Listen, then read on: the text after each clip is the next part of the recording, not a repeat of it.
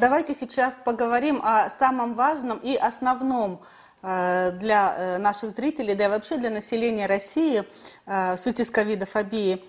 Что сделать, чтобы снизить тревожность? Ну, либо научиться с ней как-то жить. Ну, очень хороший вопрос, замечательный.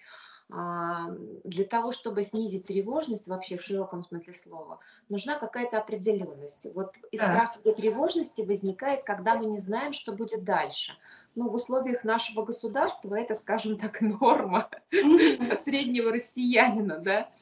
А, и первое, что мы можем для себя сделать, как позаботиться о себе, это какие-то вещи, то, что в наших силах, да, сделать предсказуемой, то, то есть ввести какие-то ритуалы, в которых мы фокусируемся и как бы свое внимание удерживаем на нас самих, на нашем внутреннем, например, состоянии. То есть, предположим, если мы а, знаем, что мы утром встаем, например, подтягиваемся, а после этого лежим, прислушиваемся к тому, как там тепло разливается по нашему телу, или, например, прохлада у кого-то. После этого встаем, завариваем кофе, который этот процесс тоже можно сделать в виде ритуала. Мы знаем, что мы делаем, зачем, что зачем идет. Если мы в этот момент находимся именно в процессе заваривания кофе, да, или чистим зубы, и мы как раз смотрим на свое состояние, на свои ощущения во рту от этого, то тревожность снижается как это научно доказано. Если То есть человек чистит зубы и говорит сам себе, я чищу зубы, все хорошо.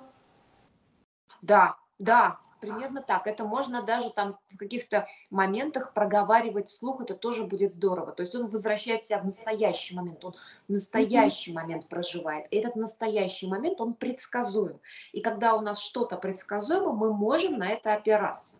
Это первое. Второе, это, конечно же, у нас а, эмоции тела, единая система. То есть это все взаимосвязано. И когда мы пугаемся чего-то, испытываем тревогу, то у нас меняется дыхание, оно становится более поверхностным, а, более частым, у нас учащается сердцебиение, то есть у нас происходят такие а, физические, вполне себе сенсорно ощутимые как бы изменения. Если мы контролируем свое дыхание, при том, что мы тревожимся или боимся, начинаем, например, дышать по квадрату, ну то есть как бы мы выравниваем, мы дышим глубоко и дышим размеренно на протяжении, предположим, пяти минут, но это приличное время, оно небольшое, но приличное – то мы заметим, как наши, фокусируясь опять же на своем дыхании, да, не mm-hmm. думая при этом о том, что что-то там, чего-то там, не знаю, предстоит какой-то разговор с начальником или опять, господи, нас посадят на самоизоляцию, а что же делать, а вдруг у меня там бабушка двоюродная заболела ковидом, господи, куда бежать непонятно. Mm-hmm. То есть как только у нас появляются повторяющиеся мысли, uh-huh. это как бы а, от этого надо избавляться. Ну, не сопротивляться им, а, скажем, позволить им прийти и уйти. Можно даже слух проговорить, что как бы да, это мысли, но это не я, это мои мысли. Угу. Можно озвучить их и сказать, что она пришла, пусть уходит.